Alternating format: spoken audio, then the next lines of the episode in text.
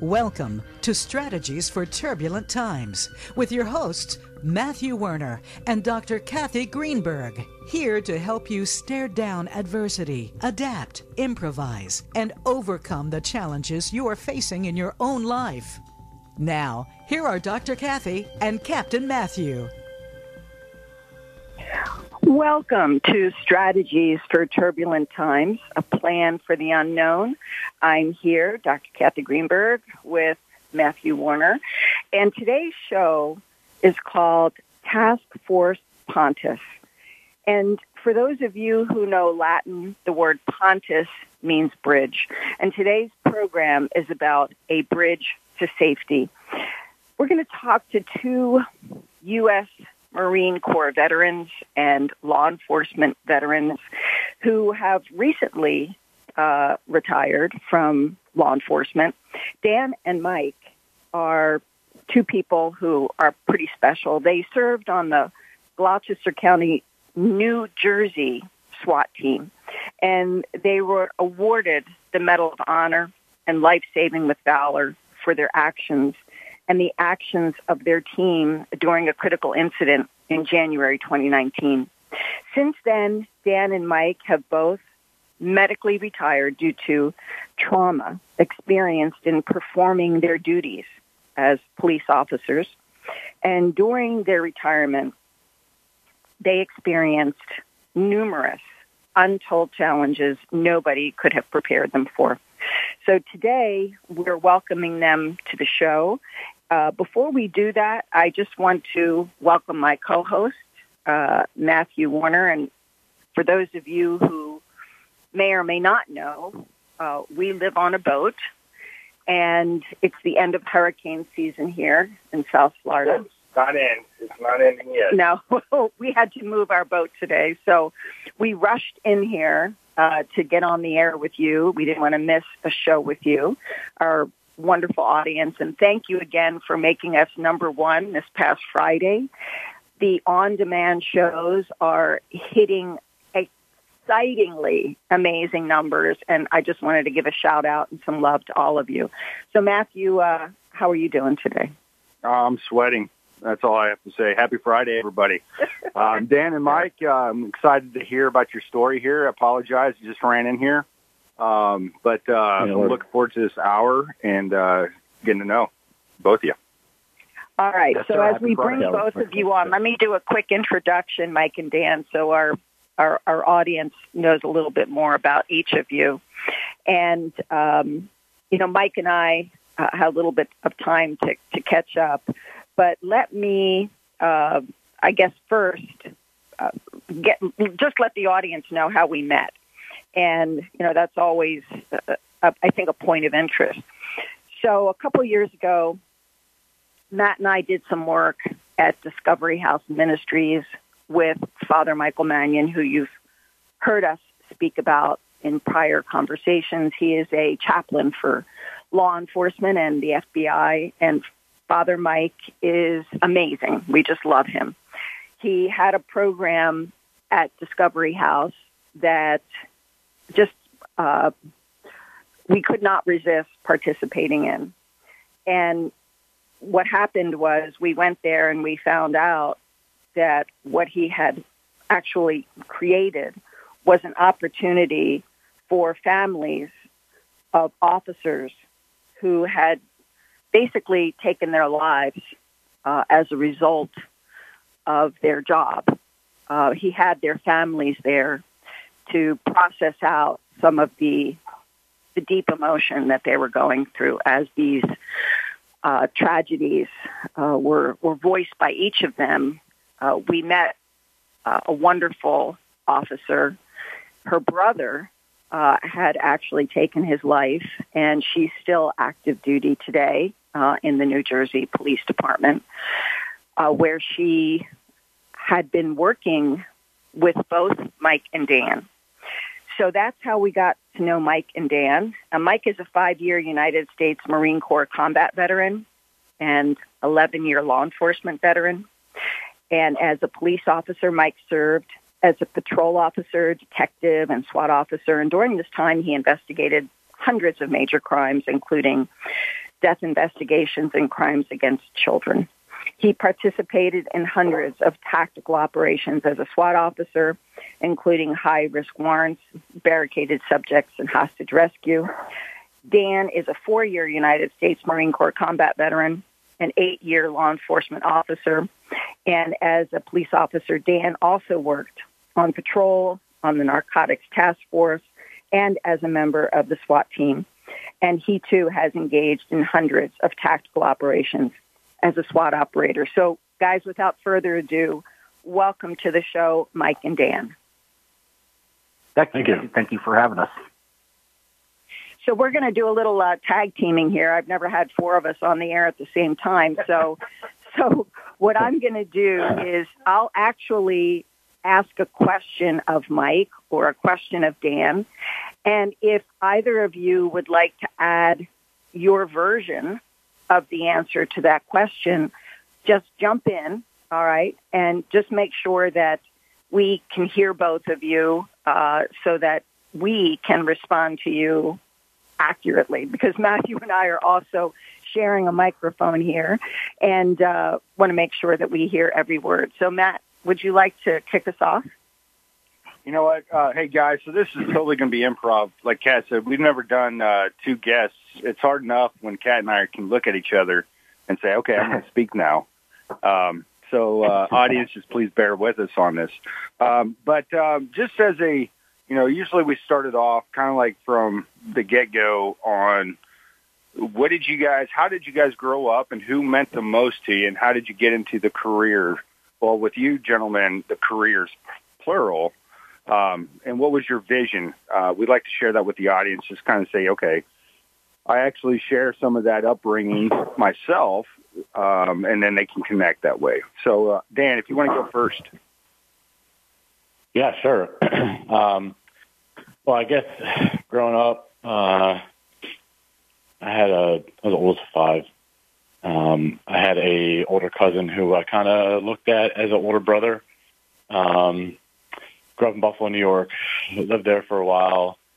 Lived out in Chicago for a while. Lived in New Jersey for a while. I kind of bounced around a lot. My dad moved around a lot for business. Um, and to get to the topic we're talking about today is that that cousin uh, I was talking about, who was a couple years older than me, his name is Jonathan Cote, and um, at a time of my life when I was in my late teens, early twenties, I was uh, not really going any in any direction in my life.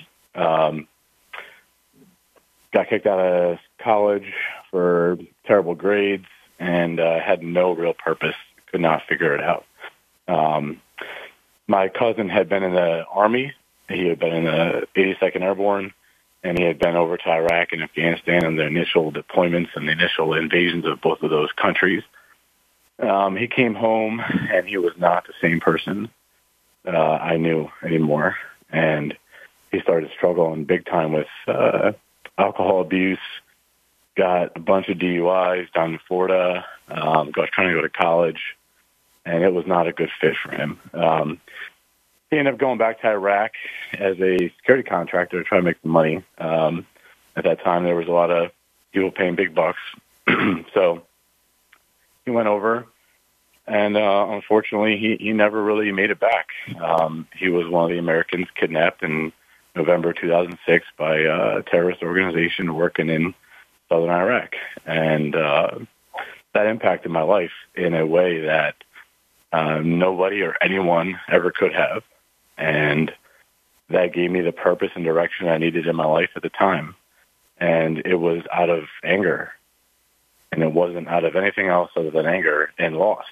Um, I joined the Marine Corps. And that was it. I said, I want to, you know, I'm not, I'm not naive 20 year old who's going to go save the world, right? um, or at least save him. That's what the thought was. Um, and I, I did my part. Um, I thought I had a lot of anger and uh, things I wanted to get out because it was just lingering around. Um, I got my opportunities to get in combat and fill that void, so to speak. And after uh, some very life, uh, you know, life-altering traumatic incidents uh, in Afghanistan, uh, I decided that was enough for me.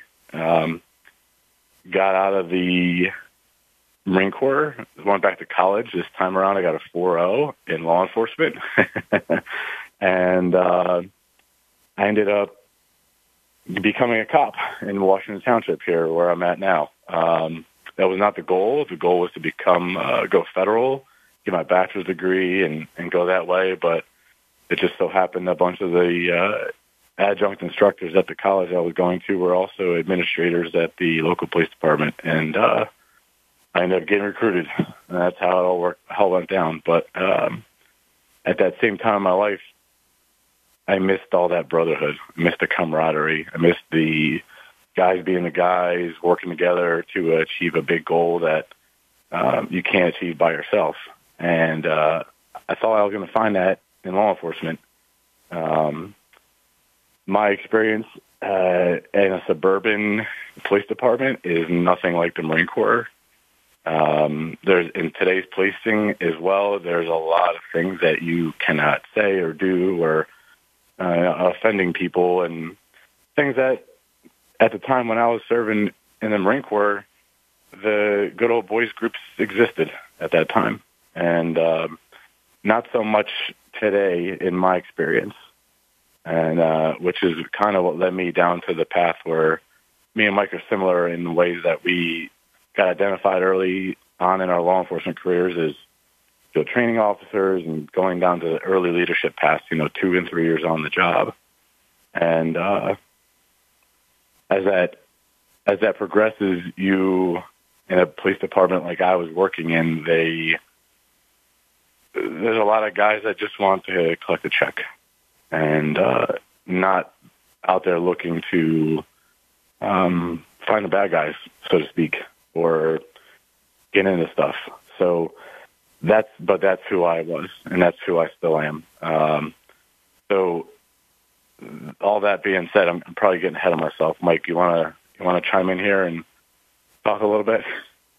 yeah, yeah, absolutely. So, um, hey, hey, hey, Mike, I, before you, you kick in here, yes, um, sorry, guys. Dan, I, you know, I think I can speak for everybody here. Thank you for sharing your your amazing story. Um, you know, I'm processing it right now, but um, you know, there's so many things that we can talk about um, throughout that process and what's going on in today's world. I think this is going to be like a five part series with you two gentlemen and uh, brothers in arms. Um, but uh, thank you for sharing that, Dan. Yeah, you got it. So, Mike, you yeah, were just so, about to tell us a little bit about yourself yeah, and how you got. Yeah, just my. I'm sorry. My uh, my quick background. I grew up in South Jersey, uh, in the Philadelphia area. Um, you know, my biggest influence uh, was my parents. Uh, it's a pretty common uh, answer, but uh, for the right reasons. Uh, they worked hard, and I, I learned through them to work hard. Uh, my dad was uh, and still is involved in fire EMS. Uh, so I grew up around that atmosphere as like a first responder. So at a young age, I, I knew I wanted to get into law enforcement. I, I like the tactics. I, I like that side of things. Um, when I was 16, I was a junior in high school is when 9-11 happened. Um, and that changed a lot, obviously for everyone and for me. Uh, so at 17, I brought a Marine Corps recruiter home to sit at the kitchen table with my mom because I was a juvenile, and uh, I signed the paperwork to uh, go into the Marine Corps uh, along with my mom. Um, so uh, that was my immediate goal, and I knew I wanted to serve um, because of the circumstances. And uh, for me the transition to law enforcement was easy because I knew I always wanted to do that. So uh, that was my plan all along to do my time uh, in service in the Marine Corps and then come home uh, and continue in law enforcement. And that's what I did after five years. I, I came home and uh, went through the process and uh, became a cop. Well, we're really happy to have both of you with us today, and it's a, it's an honor to hear your stories. And thank you for sharing with our audience. One of the things that we also like to uh, ask uh, is a question that I'd like you both to take just a pause to think about how you want to answer this.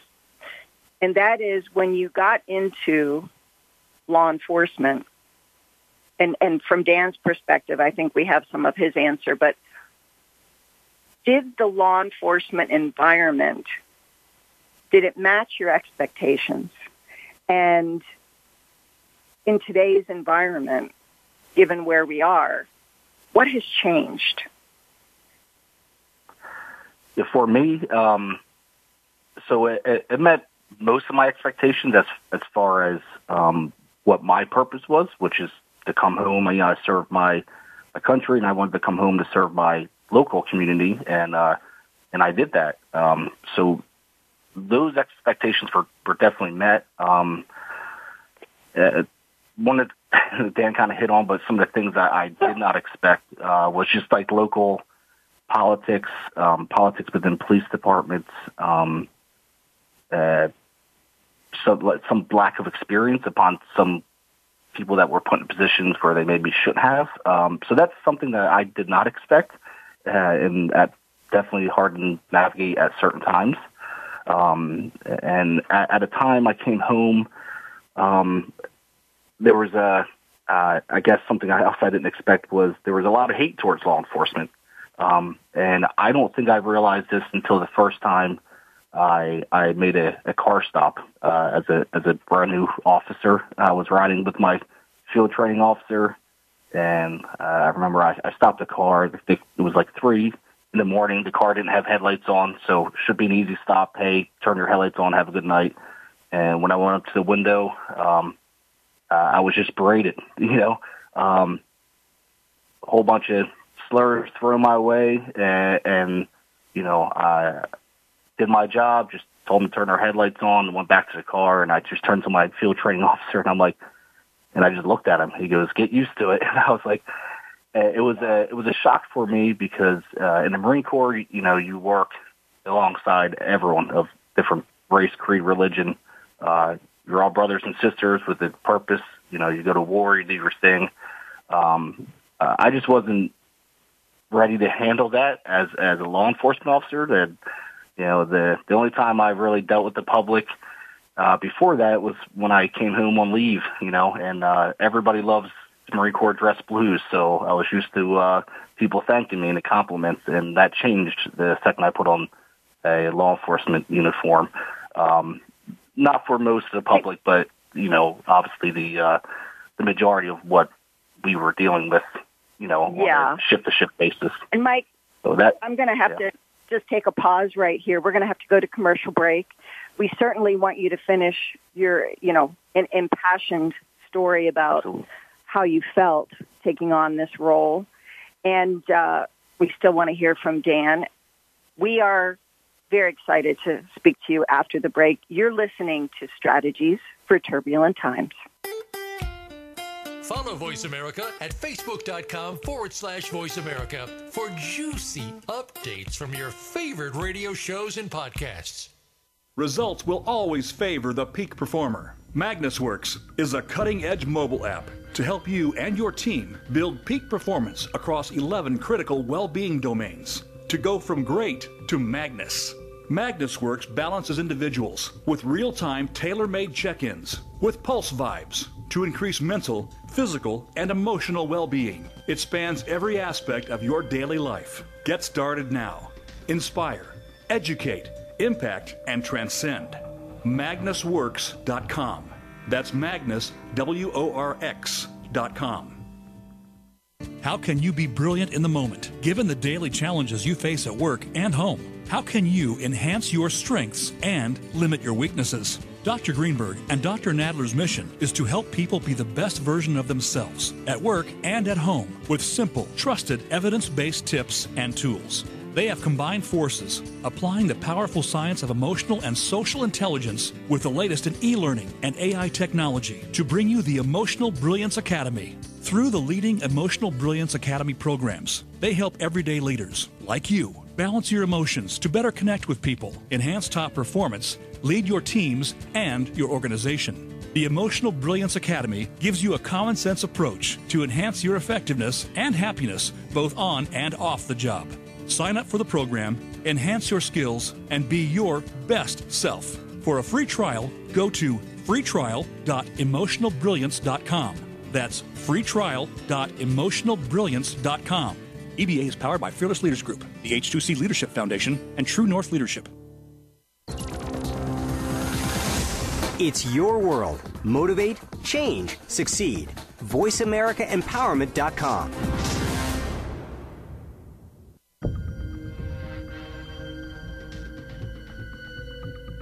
Welcome back to Strategies for Turbulent Times. Have a question for Dr. Cat or Captain Matt? Join us on the show at 888 346 9141. That's 888 346 9141. Now, back to the show. Welcome back to Strategies for Turbulent Times. We are having an intimate conversation with Mike Bates and Dan Cote. I was uh, asking you about what you think you expected to get when you became law enforcement officers and how it turned out. And I think, Mike, just to, to sum things up here, uh, you were faced with a lot of challenges coming out of the military where there was mutual respect and then respect for the uniform that you wore in service to your country by what we'll call the civilian world. And then, um, Dan, we didn't we didn't hear uh, too much from you on this subject. I think you may have touched upon some of this in your introduction on who influenced you and why. But if you could sum up how you felt when you went into law enforcement and what your expectations were, I'd like to jump into the meat of our conversation here, which is about getting you up and running in your amazing new foundation called Task Force Pontis? yeah, um, I'll make it pretty quick here then. Um, I did not find what I was looking for in the patrol side or in the law enforcement side of uh, what I was looking for. I found it on the SWAT team. Uh, that's because I truly believe um, they're they're a different class of law enforcement officer, and I belong there. I fit in there better, and I, and like, well, we had 16 guys. I think nine of them were former service, you know, Rangers and Marines. So uh, that brotherhood existed there, and that's where I, I believe I thrived the most in that environment. Um, to get on to the next, how we got to where we are today. Um, me and Mike went through this difficult process of the disability pension process in New Jersey at the same time from uh, separate incidents, but also involved in the same incident, uh, an HRT uh, hostage rescue that we had that uh, really impacted a lot of guys on the team. Um, me and Mike are the two two of them that actually decided and and uh, to to pull the plug and, and go along with it, and understanding that at that time, no one understood or no one could teach us how to navigate the disability pension process in New Jersey and how it works. And there's a lot of details, and I could talk for hours and hours and hours about it, and so could Mike. Um, all that being said, they as soon as you are found unfit for duty, the, your employer pulls the plug on you. They give you your check, your last check. They cut your benefits. They say now it's on you to go apply for your disability pension. And little do you know, it's going to take you about over a year. It took me 15 months, took Mike 16, I believe. And we have no pay and no benefits. And how do you, how are you supposed to do that to someone who was technically injured at work? And uh, they say, well, you're going to get back pay when it gets approved. You know, um, I could go into all the different things here, but um, there's a lot of variables at play, uh, but it's, I believe, politics. And that is something that I am not and cannot put up with. When people are being hurt and harmed, that we're doing the right thing and trying to do things and doing things that average people do not want to even put themselves in those situations. And we would do that regularly. And then that's how you're treated at the end. And that experience had me and Mike on the phone and grew us very close together, become the brothers that we are today. But it also, we're the type of people to not take something sitting down and say, what are we going to do about this? Because we can sit here and bitch all day to each other about how terrible this is, but what's the point if we're not going to do anything about it? So uh, that was that was the my angle, Mike. If you want to add to that, and then go on to yeah, mission, maybe. Yeah, absolutely. I mean, Dan nailed it. Uh, it, it was a it was a terrible process, um, to be honest. Um, you know, neither Dan or I wanted to leave, um, uh, but that was the circumstance we found ourselves in.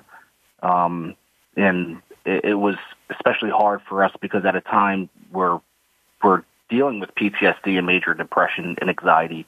Um, you know, I was going through therapy. I was out of work for a year and a half, uh, going through various different treatments to try to go back to work. That's that's all I wanted to do.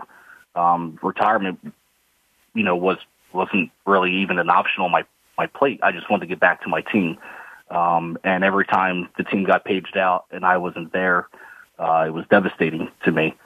Um, you know, but ultimately the time came where I had to make a decision, uh, and, and some of it was um, just kind of what Dan hit on, based on politics and leadership that was not there when I needed it the most. And you know, you you make that decision, you put in for retirement, and there's no guarantee. Uh, the state still has to do its process. Um, so you you basically have to, you know, like Dan said, pull the plug on your career and submit for retirement, and you don't even know if you're going to get approved or not. Um, and that process took about a year and a half um, for the state to make that determination, and um, for yeah, about a year that we were left without pay. And you know, in a time in someone's life when you, you're you're already depressed and you're sitting at home alone, you're not with your team, you're not with your coworkers, you're not doing what you love. You know, you're you're lonely, you're stuck in your own head, and now you're left without pay for a year uh, for doing your job. Um, it, it it was cr- it's crushing. You know, I, I you know by the by the time uh, thankfully we we did get approved in the end, but by the time uh, you know that happened, I had enough money to pay, pay my mortgage maybe for one more month, and, and that was it. And then I would I would have had to resort to friends and family, and you know we're Type A personalities. We don't ever want to ask for help. Um, but going through this process, that Dan and I talked and said, "Hey, like if we make it through this, you know, uh, we're gonna we're gonna try to do something that to help people that find themselves in a similar situation." Um, and that's why we started Task Force Pontis. Um, yep. You know, specific, specifically to uh, you know raise money, and when people find officers find themselves in this situation on unplanned retirement, because um, it definitely wasn't expected for us and when they're having financial struggles, you know, to help them out, to get them through the process. Um, because I, I think it, it obviously helps them and their family, but uh, it can truly save a life, you know, just helping someone out a little bit along that, that path. So tell us a little bit about what you have planned for this first event that I think you have coming up, if I'm not mistaken, Mike and Dan, next week. Yeah, so um, you know, once we started the nonprofit, we started going to uh, our local police unions just to raise awareness on what we're doing uh, to promote and raise money, and, and you know, let everyone know uh, about the uh, the nonprofit. And through just you know, after meetings, having discussion with different officers, uh, we were approached by uh, many people just saying, "Hey, you guys should like hold a meeting of your own, just like a peer-to-peer thing, um, just a place for people to go talk and not feel pressured. Um, you know, there, there's uh, a lot done, I guess, on the you know aside from your department when you're active. Uh, it's a lot of mandated training, um, and, and you know some officers don't t- take well to that. You know, it kind of just goes in one ear and out the other. Um, you know, and that was something Dan and I I spoke about at length. Like, uh, you know, maybe hold, just holding this meeting for free. It's just a, just a gathering and just a talk amongst peers. Um, and, and especially when people started approaching us and asking us to do that, uh, we just went with it and said, let's do it. So, um, you know, we got uh, one of our local union halls to use. Uh, uh, the meeting is October 3rd. It's our first meeting, so um, we don't know what to expect. Um, uh, you know, we, we put it out there, just open invite uh, for people to come. Um, but that's just something that came organically through uh, speaking with people. It's something people wanted, um, and I, I think it could be a good thing. Uh, so we just ran with it. Um, you know, anything we can do. You know, obviously we started the, the nonprofit with the, the the goal of helping officers in you know the financial situation. Um, but we realize that as you know we go on, there's going to be other things that come up, and we can grow and expand a nonprofit to help in any way we can. And you know that that this idea of this the meeting was just one of them. Um, so, that, so Mike, that's how we got me, to that point. Yeah, yeah, let, so let me recap here. So one of the things that you and Dan have recognized is in situations where you are mandated in many ways uh, to retire uh, before you have really prepared for that process, that that quick exit causes a, a lax, if you will, in the system in being able to get you the funds you need in the time necessary. And so in this case, this was over a year long process. But many of us yeah. also know that if we are retiring from a, you know any agency, that that's a preparation, right? So they know that you're going to be yeah. retiring, and so that that year long uh, process or longer is already in place, so that when you exit, your retirement is smooth. In this situation, it's unfortunate but it was done so quickly because of the medical retirement that there was no process in place that helped the process to do what you needed it to do, which is to cover you while you were waiting for all of your disability to be cleared. So I just want to make sure that you know we're all we're all tracking to the same dilemma. Is that accurate? Yeah, that that that's accurate. Yeah. Okay. So now what you're doing with Task Force Pontis is you are creating a forum where you're going to have in-person meetings. And one of the things that I'd like our audience just to just to take note of is this could be a possible model for many people who are in a situation like uh, Mike and Dan, and anything that you know, if you've already started one of these programs, that would be helpful to Mike and Dan. If you could maybe get in touch with them and share with them your experiences because I know that uh, you know they really want to get started on this as they're saying next week. I also made the suggestion, Mike and Dan, that you possibly do it in a virtual environment so people who are not in your region can attend and participate. And I know you're uh, looking into that. It may not be for this first meeting, but could you yeah. give everybody your website so that they can come and see what you're doing and share their insights with you as well? Yeah, absolutely. Our our website is the same name as our nonprofit. It's Task Force Pontis. That's P O N N as in November T I S dot org. Uh, and you can also find us on social media as well, uh, Facebook, Instagram, and stuff like that. Super. Hey, that's great, guys. Um, I tell you, it's the, the the thing that comes to to my mind um, is mentorship, and that's what you guys are. You know, obviously, you guys are looking to raise funds to to support and bridge the gap with uh, other law enforcement and and, and professionals out there.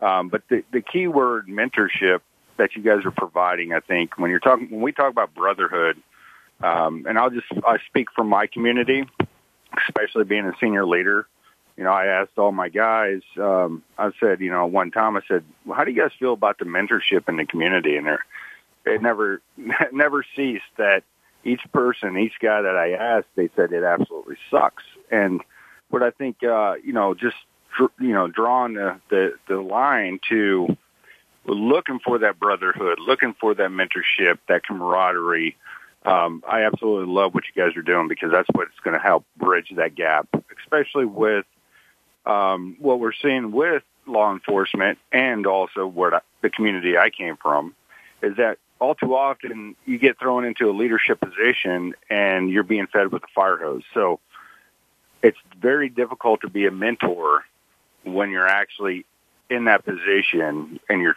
and you're figuring it out because we all live with 24 hours, right? Um, so I love what you guys are doing. Um, I think that that's definitely going to bring that mentorship, that camaraderie, um, you know, that different view, or also just that senior view that uh, all too often leaders find themselves not having the opportunity to do. Yeah, absolutely.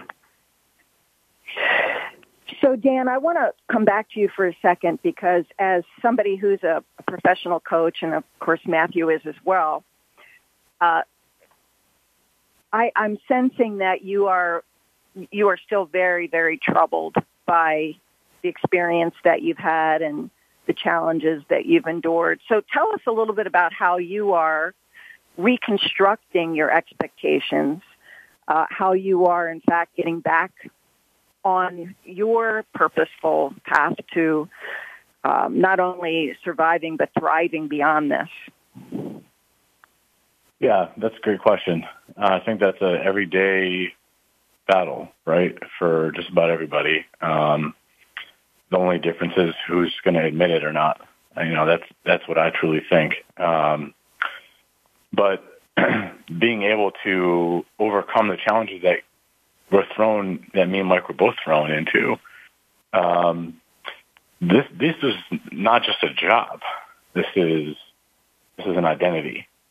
And when you are a person like me who gave it all every day for that to be taken from you suddenly and then just be expected to be stay at home dad, so to speak, or doing my best in any other uh, arena, it doesn't, there's no fulfillment there.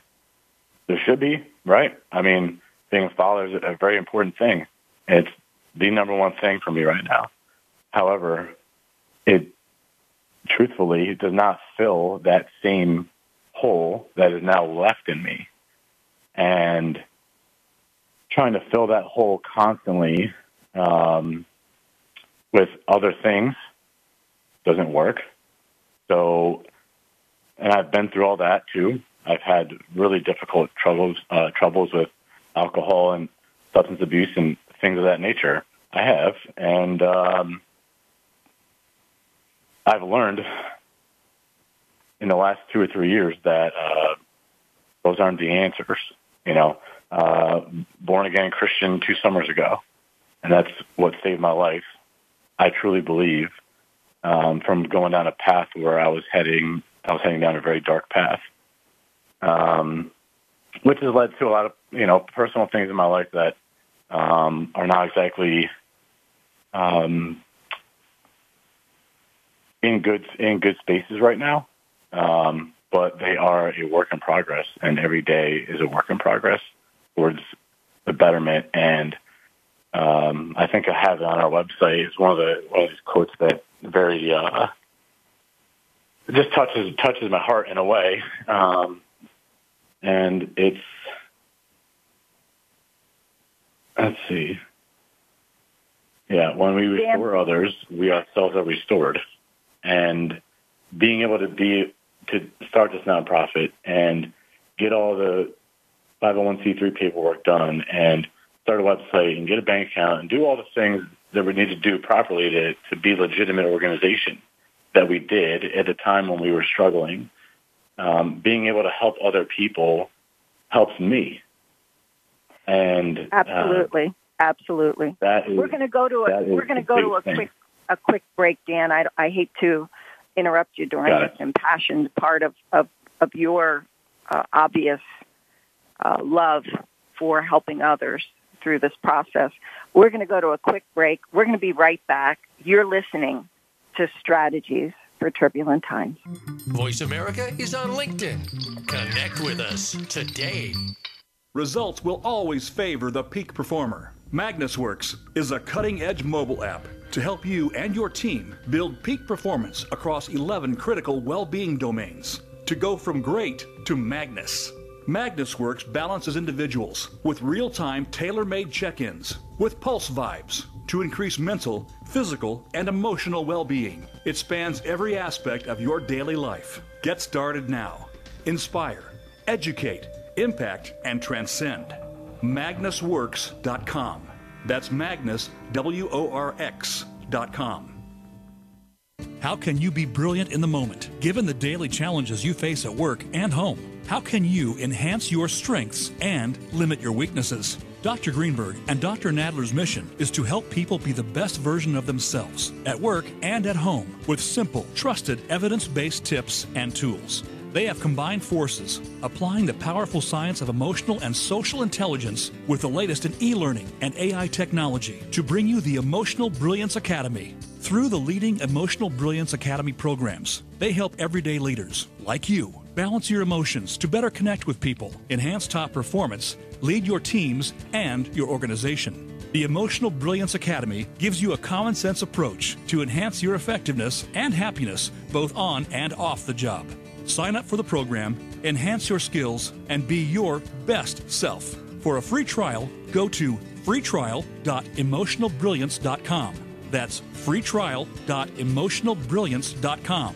EBA is powered by Fearless Leaders Group, the H2C Leadership Foundation, and True North Leadership. It's your world. Motivate, change, succeed. VoiceAmericaEmpowerment.com.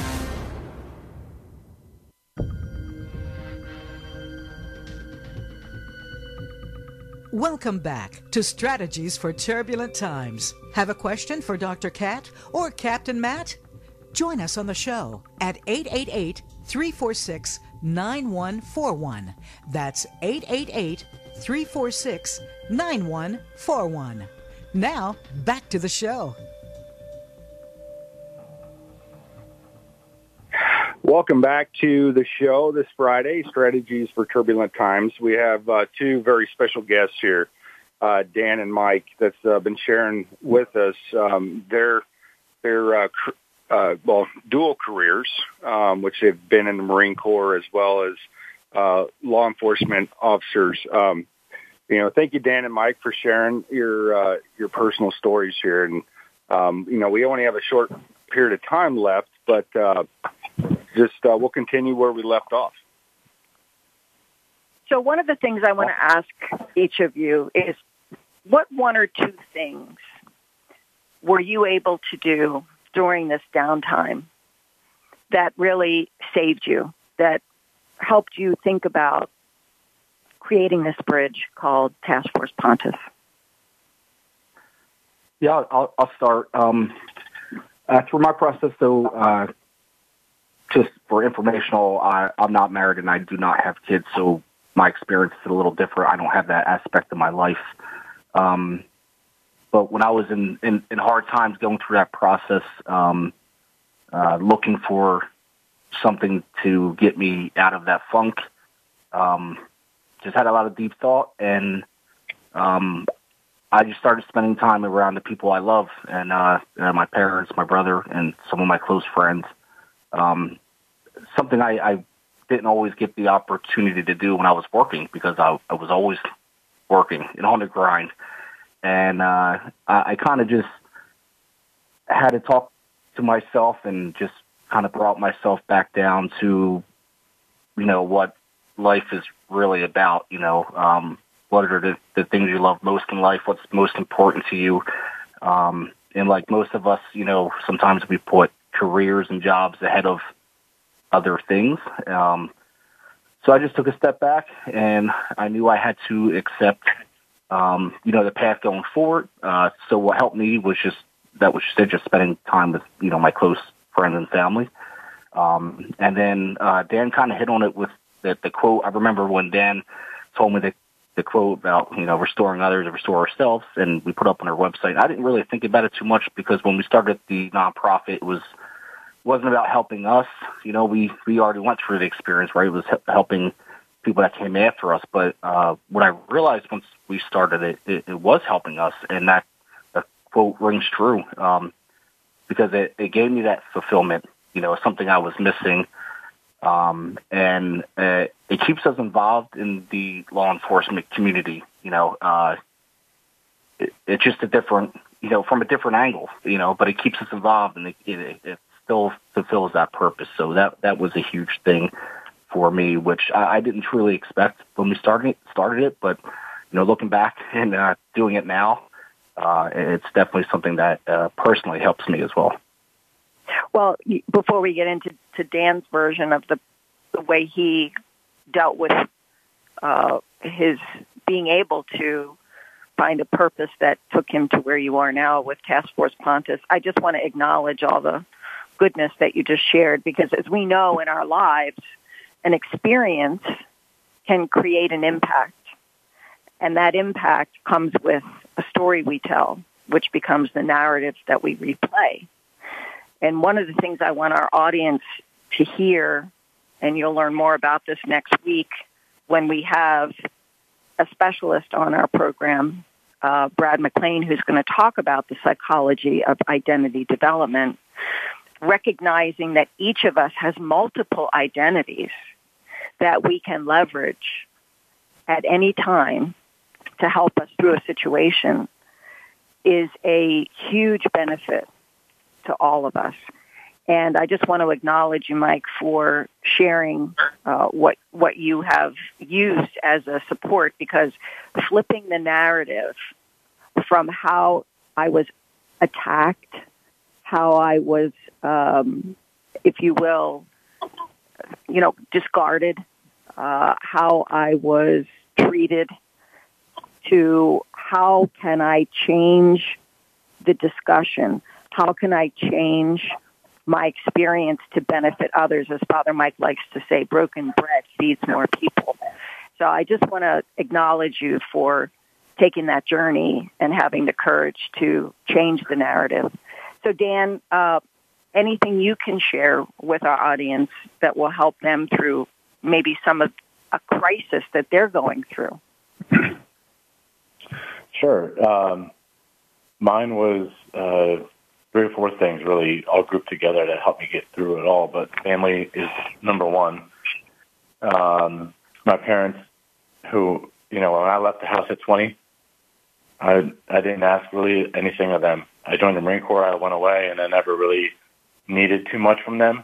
Um, and they had been more involved in the last two years of my life than I, you know, the last 15 combined before that um, and that's been huge for me. Um, my faith, being born again, I was raised Catholic, uh, was Catholic, practiced Catholic all the way up till early 20s maybe, and uh, kind of lost lost track for a while. Um, being being in the darkness can make you you just stumble around for a while and figure it out. But faith was it for me. Um, finding a good church and uh, people to connect with um, uh, on a different level. Um, that was big. Fitness, Michael laughed at me. Fitness has been huge for me because I yeah I pressure him all the time. I'm like trying to get him at the gym, come to gym with me all the time, but he won't come. But I'm I'm pressuring him all the time. Um, that's like my that's like my One big day. thing these days. Like two hours at the gym, maybe an hour and a half workout, 30 minutes in the sauna, five, seven, six days a week it helps me just get all that extra energy I got and get it out. And uh, I'm a happier person and a more peaceful person because of it. Um, also, a lot of group therapy, one-on-one therapy, group therapy, being open to sit in rooms with people and just not be uh, afraid to talk about who you are. And I find that being that way creates an environment where people feel safe, and then they also feel like they can communicate with you. And people share things with me that I never really knew about them or that I would, they would be afraid to say openly. Um, all that stuff helped me find where I belong today and help me get through all of it. Well, I just want to thank you for sharing here in a group format in our global podcast here today. And we're so uh, touched uh, by both of your stories and your willingness to share with others. And we wish you all the best in your journey. And as you know, Matthew and I are happy to uh, to cruise in, uh, zoom in to your program uh, on the third uh, to uh, to help you establish whatever you need, and you have us for life. So, with that said, I'm going to turn this over to Matthew. Uh, he always likes to have the last word. That's not true, guys. It is true. It is true. it is true. no, I tell you, I just I'm getting so much out of your stories, and I love it. And there's so many, um, so many of us um, that that go through these processes. Unfortunately, we don't get taught that on what what to expect. Uh, we see guys and gals that go through this uh, these turbulent times, um, especially when it's not even forecasted, like a planned retirement. Um, and we just kind of steer away from that when we're going throughout our careers, and we don't understand how impactful it is to each person. Um, and I won't get too long because we don't have too much, but I'm um, too much time left. But definitely, I appreciate you sharing, and I know there's a lot more of us out there, um, and we have a lot of cool uh, ways to look at it. But I think, um, like you guys were hitting on it, you know, mentorship, fellowship, uh, sense of purpose. What is that? And uh, to to help each other out because that's what we're here to do, right? We're uh, we're out there. We we join the military. We join law enforcement. We do uh, great things for other people and other uh, professions, and uh, we think about everybody else before ourselves. And when it comes time that we're by ourselves because of you hit the wall, turn four. Uh, it's my NASCAR theory that I share. Uh, you know, we're taking left-hand mm-hmm. turns at 180 miles per hour, and what keeps that sexy car from hitting the wall at turn four? Um, and we'll we'll we'll share that in a later time. But um, absolutely, thank you guys. Um, so, on a more serious note, because I know you guys have uh, been sharing a lot with us, uh, you guys work a lot on your feet, and I know you know hitting the gym, being in the Marine I know Corps. where this is going. What's your favorite pair of socks? I knew I was uh, listening to some of your prior episodes. I knew this was coming. I got to come up with a different question. I yeah, uh, no, it's uh, really, personally for we got to take care of our dogs. Yeah, yeah, yeah. For me, uh, I only wear black socks. I hate white socks. I hate them with a passion. I don't know why. Uh, they just get dirty easy, and uh, uh, you know, obviously, like uh, certain times, you know, boot camp or whatever, uh, police academy, you had to wear these old, old man white socks, you know, to your calves and stuff like that. So I'm a big black sock guy. Uh, ankle socks, uh, you know, obviously unless I'm wearing boots, I, I just have my classic boot socks on, but black all the way. That's, that's my style. Are they, are, what, what uh, material? Are they cashmere? I'm not even sure, honestly. I think they're whatever Hanes makes, uh, some kind of polyester blend or something. Oh my gosh! All right. Got, got another. Yeah, Dan, go for it. Oh, I, I got nothing to add. I got nothing to add to that one. Are you sure? It's your last chance. Uh, uh, I'm sure. I got uh I have a bunch of assorted socks over here. Um white, black, gray. I don't really care too much. That's uh, that's how I address it. PC, PC sock guy. Matt calls that a PC sock guy. You know, Matt Matt likes socks with things on them. Like he likes things that say sometimes they're rude, sometimes they're funny. ah, okay. All right. I dig it. So, it's not my thing, but uh, yeah, Well, I have some of those guys- for uh, special occasions. Yeah. Yo, the special occasions. All right. Well, we won't ask what those special occasions are. Next time I have you guys on the show, I'm going to ask you what kind of underwear you wear. See if we get a better answer. no more tidy whities, please. I, that's a vision I Yeah. can't live with. Anyway, I Yeah, you guys have not. been amazing, and uh, give your give your website out one more time. Uh, yeah, the website is Task Force Pontis. That's P O N N as November T I S dot org, and you can find us on Facebook uh, and Instagram as well. All right, let me go out to our audience one more time. If you have had any experience starting up a help support uh, group of any kind, if you have been involved in any kind of groups of this nature and you want to share your experiences with Mike and Dan to get them off to a great start. Please uh, tap them, give them your goodness. And you know you always have us for goodness. Matthew and I uh, love you both, Mike and Dan. We love our entire audience. Thank you again for tuning in to help us help you. And don't go away. We are coming back every Friday to bring you more. So have a wonderful week until we're with you again and sending out the love. You're listening to Strategies for Turbulent Times. Thanks for tuning in to this week's episode of Strategies for Turbulent Times. We hope Dr. Cat and Captain Matt were able to help you create a plan or simply steer clear of the unknown with ways to overcome challenges in your own life. Until next time, be brilliant and stay fearless.